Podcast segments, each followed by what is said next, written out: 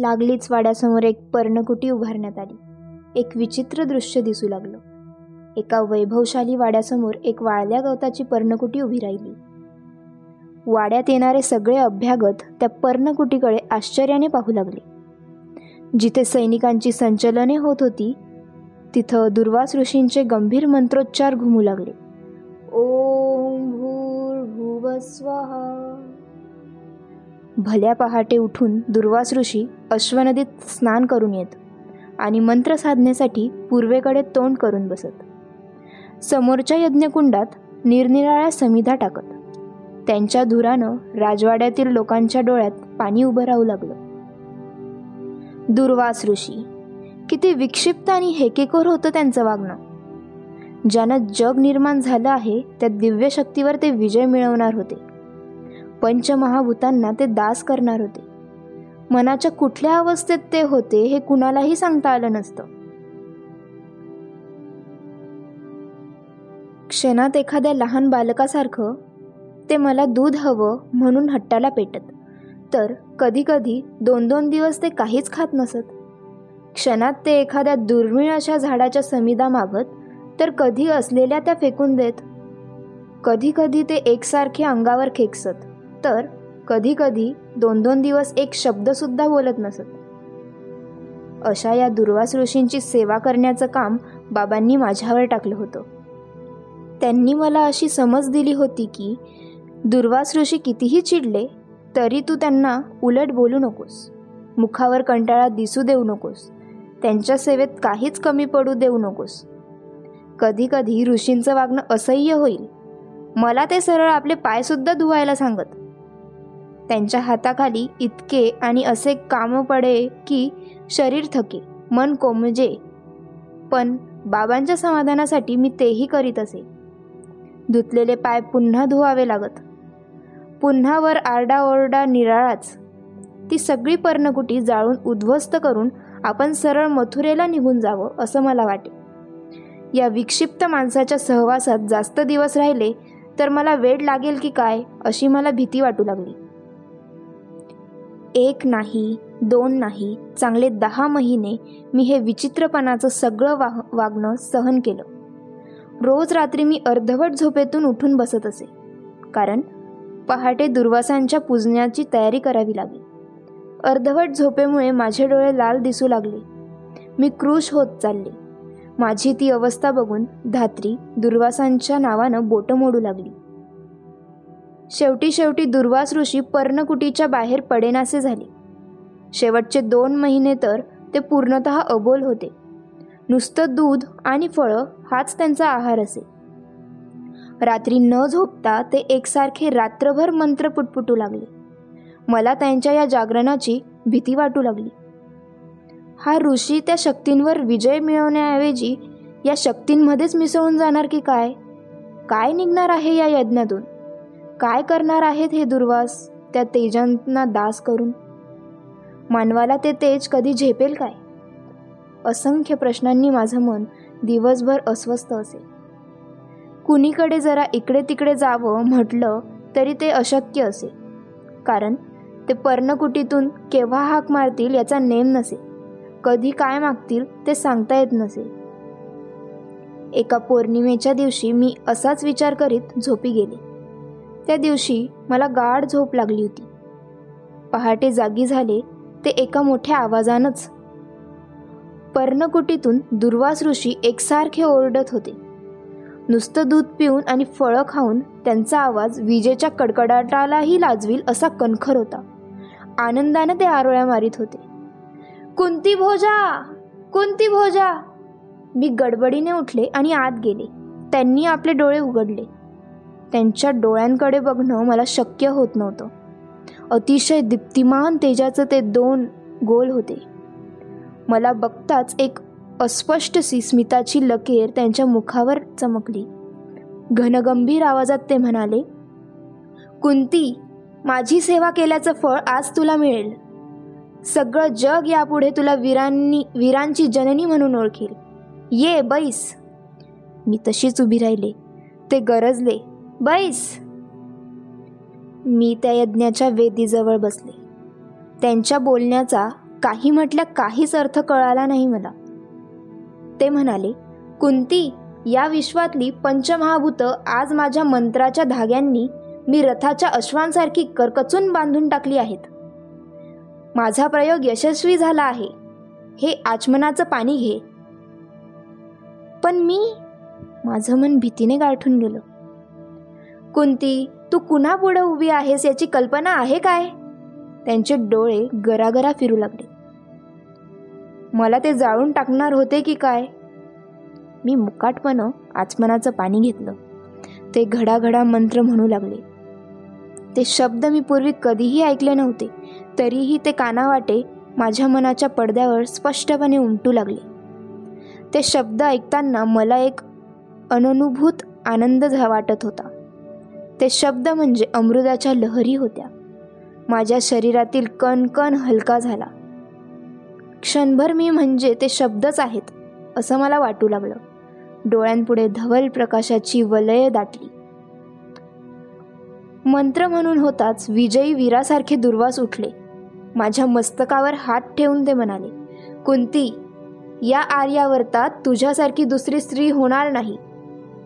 ज्या ज्या शक्तीचं स्मरण करून तू हे मंत्र म्हणशील ती ती शक्ती मानव रूपात क्षणात दासासारखी तुझ्या समोर उभी राहील.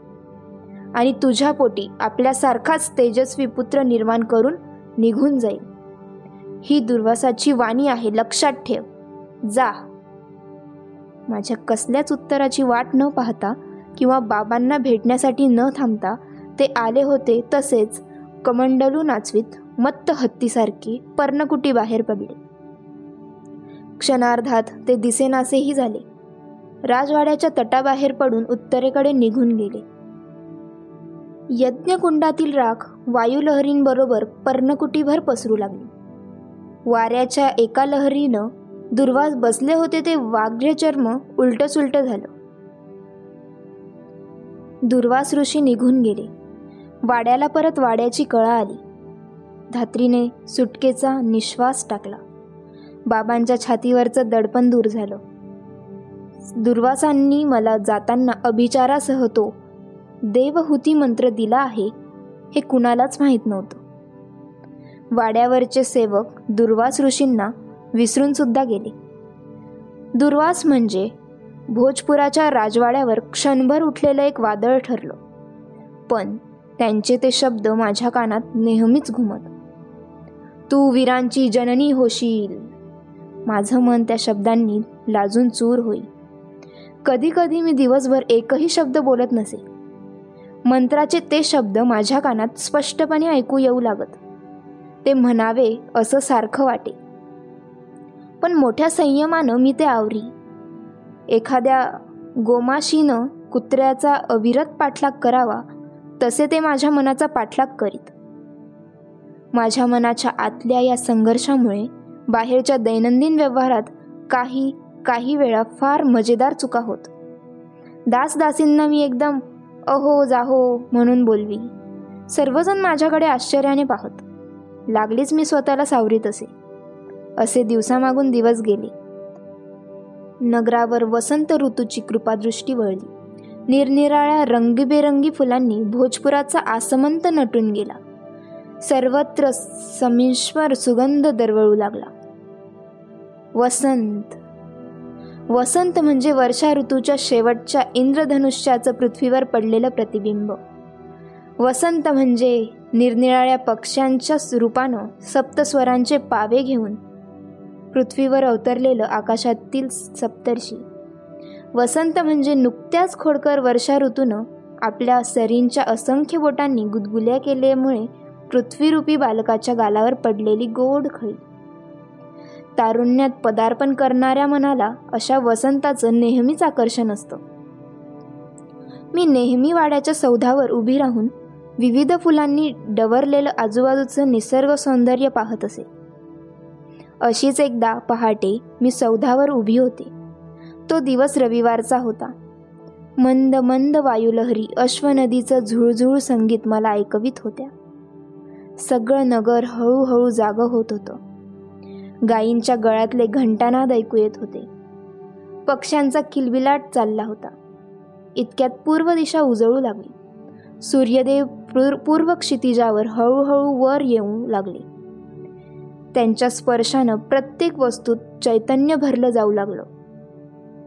माझ्या अंगातून एक गोड शिरशिरी चमकून गेली. आस्ते आस्ते ते तेज पूर्णाकार घेऊन पूर्वेकडे उभं राहिलं. किती तेजस्वी दिसत होतं ते. त्या तेजाचे असंख्य कण पृथ्वीचा कणन कण उजळीत होते. माझ्या मनात एक विचित्र विचार आला. आपणही या धरतीसारखे विशाल असतो तर या तेजाच्या सर्व कणांनी आपल्या सर्वांगालाही स्पर्श केला असता. उकळणारं पाणी वर खाली गोल फिरतं तसं मंत्राचे शब्द माझ्या मनात गोल फिरू लागले. माझं सगळं शरीर त्या मंत्रांच्या शब्दांनी मंत्रमय झालं आहे असं वाटू लागलं. कुतूहलाचं वासरू संयमानं कंठबंधाला हिसके देऊ लागलं. या मंत्रापासून काय होणार आहे? त्या सूर्यदेवाचं मी आता चिंतन केलं तर ते इथे येतील काय? कसं शक्य आहे ते? बघूया तरी मंत्रात काय सामर्थ्य आहे ते. दुर्वास ऋषी साधना साधना म्हणत तिचं सामर्थ्य तरी पाहूया. मी डोळे मिटले. क्षणभर त्या तेजस्वी शक्तीचं स्मरण केलं. हात जोडून मी भराभर मंत्रोच्चार करू लागले. ओम हिरण्येन पात्रेन त्या एका एका शब्दाबरोबर माझं शरीर हलकं होत होतं. मनाची जाणीव नाहीशी होत चालली. मंत्राचे शब्द एकापेक्षा एक असे वरचढ आवाजात माझ्याकडून म्हटले जाऊ लागले. शरीराची जाणीव नष्ट होऊ लागली. मन तेही उरलं नाही. सगळ्या वस्तू दिसेनाशा झाल्या. मी कुंती आहे मी सौदावर उभी आहे मी मंत्र म्हणते आहे हे सगळं जाणीवेचं सधन बंध खडाखड निखळून पडले. मी म्हणजे केवळ एक तेजस्वी ज्योत आहे. त्या ज्योतीला इतर काहीच दिसत नव्हतं. पूर्वेकडून एक अतिशय तेजस्वी कांतीचा दैदिप्यमान पुरुष येत होता. त्यांच्या कानात प्रकाश वलय फेकणारी दिव्य कुंडलं होती. केस सोनेरी वर्णात चमकत होते. डोळ्यातून तेजस्वी प्रकाश लहरी बाहेर पडत होत्या. मुद्रेभोवती तेजाची आभा पसरली होती. अंधाराचं राज्य आपल्या ऐटदार चालीनं जाळीत तो सौधाकडे येऊ लागला. दशदिशांनी असह्य किरण शलाका उधळीत. माझ्या शरीररूपी ज्योतीला त्या देदिप्यमान पुरुषानं स्पर्श केला. ज्योत थरथरली. विरोधासाठी मान हलवून ती डोलली. दोघांचा अबोध एक भाषेत एक संवाद झाला. पण ज्योतीचं काहीच चाललं नाही. तो आकाश पुरुष ज्योतीला भेदून पलीकडे गेला. एक महान तेजाचं संक्रमण झालं. माझ्या शरीरातील कणन कण सनसनीत तापला होता. मी हळूहळू अस्तित्वाच्या जगात येत होते. पण तापलेल्या शरीरामुळे माझं शरीर मलाच असह्य झालं. डोळ्यापुढे तेजाची वलय गरगर फिरत होती. पायातील शक्ती गेल्यासारखं वाटत होतं. उभी राहिले तर मी सौदावरून धाडकन खाली कोसळेल या भीतीनं मी मटकन खालीच बसले. माझ्या पाठीवर कुणीतरी हात टेकविला. टेकविला आणि तो झटकन पुन्हा वर उचलला. मी वळून पाहिलं ती धात्री होती. चमत्कारिक दृष्टीनं ती माझ्याकडे पाहत होती. डोळे विस्फारून ती म्हणाली राजकुमारी किती ज्वर भरला आहे तुमच्या अंगात? चला प्रथम तुम्हाला औषधी देते. मी सौधावरून खाली उतरू लागले. त्या पायदंड्या उतरताना उगाच मला वाटलं की मी उंच आकाशाच्या स्वर्गातून पृथ्वीवर की पृथ्वीच्याही खाली खोल पाताळात जाते आहे.